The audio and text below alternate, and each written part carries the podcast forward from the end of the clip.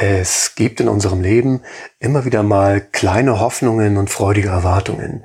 Klappt das mit der Reise, mit dem Praktikum? Gewinne ich diesen oder jenen Wettbewerb? Gewinne ich im Lotto? Schaffen wir das mit der Fußball-WM? Das macht unser Leben spannend und bewegt. Es gibt aber auch Hoffnungen, die sich in einer anderen Tiefe abspielen. Also zum Beispiel die Hoffnung, nicht krank zu werden oder sollten wir schwer krank sein, gesund zu werden. Die Hoffnung, den Job nicht zu verlieren. Die Hoffnung, nicht verlassen zu werden. Die Hoffnung, dass ein Mensch, der uns nahesteht, sich ändert, damit er sich und anderen keinen Schmerz zufügt. Oder ganz allgemein die Hoffnung, dass es doch nicht so schlimm wird wie befürchtet. Wie oft knüpfen wir Hoffnungen an unsere Aktivitäten.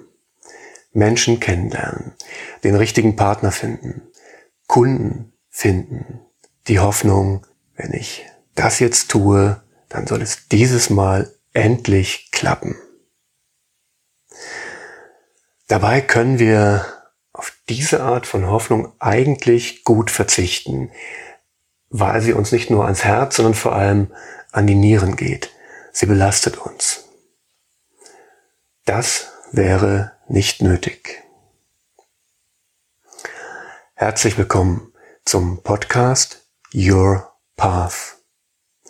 Ich möchte heute mit dir über Gelassenheit statt Hoffnung sprechen. Was passiert mit uns, wenn wir solche Hoffnungen, wie eben beschrieben, in unserem Leben hegen? Wir hängen unser Glück an einen Nagel, der nicht in unserer eigenen Wand steckt. Wir binden unser Wohlergehen an einen Zeitpunkt, der nie eintritt, an die Zukunft.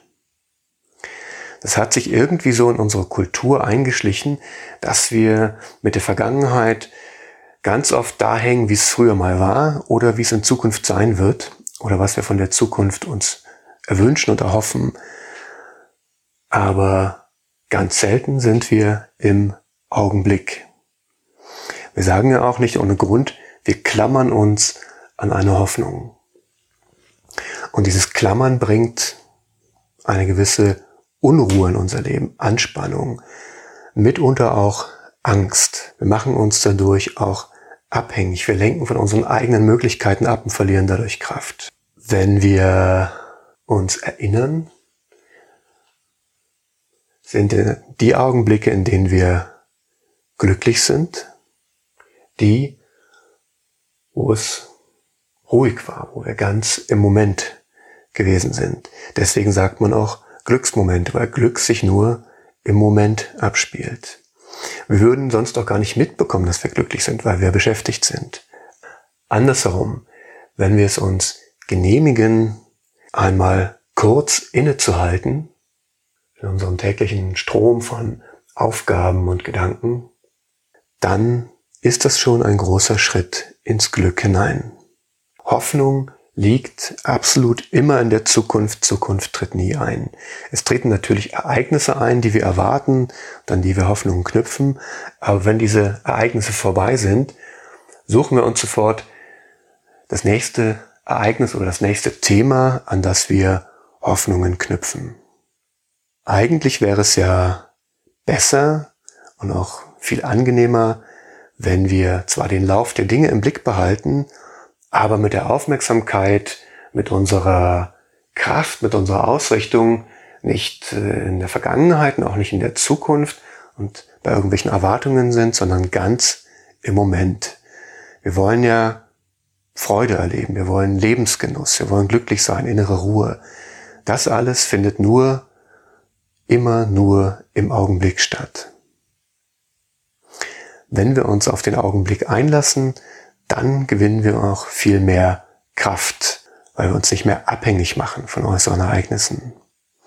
Dann wird auch erst Raum, dann haben wir auch erst Muße, um Impulse aus unserer inneren Stille wahrzunehmen. Impulse, die uns zeigen, wo und wie wir selbst aktiv werden können.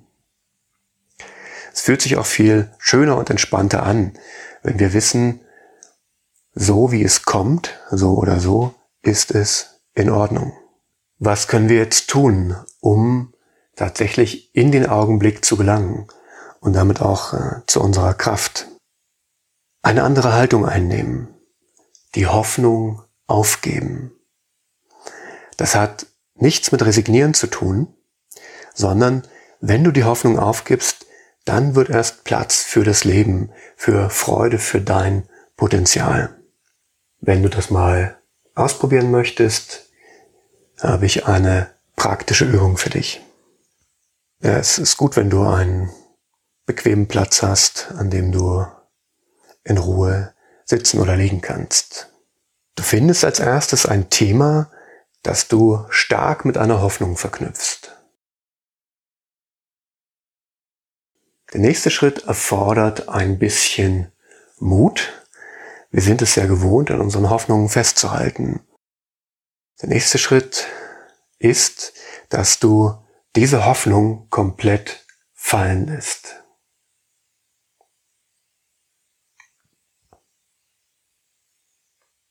Gehst mit der Aufmerksamkeit ganz zu dir und konzentrierst dich auf den Atem. Bleibst mit der Aufmerksamkeit bei deinen Atemzügen. Lässt den Kopf ruhen und atmest einfach nur.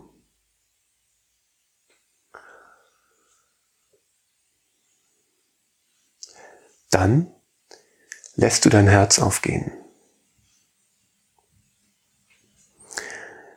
Du gehst mit der Aufmerksamkeit in die Mitte deiner Brust.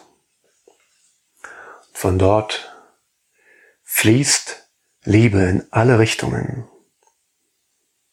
Füllt deinen ganzen Körper aus und hüllt dich auch ein. Du gehst komplett in das Vertrauen, so wie es kommt, ist es richtig. Ich bleibe im Augenblick. Um das zu unterstützen, klopfst du mit dem Mittelfinger ein paar Mal kurz auf die Mitte deiner Brust, dein Herzchakra.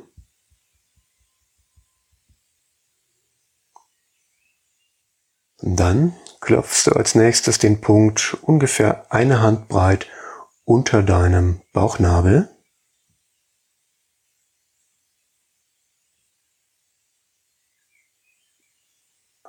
Und dann lässt du deine Aufmerksamkeit entspannt eine Weile ruhen, ein paar Minuten, drei, vier Minuten auf diesem unteren Punkt, deinem Nabelchakra.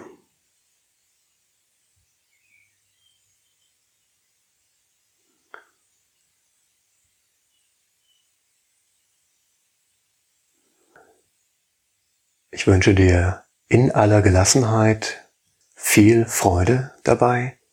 Bis zum nächsten Mal.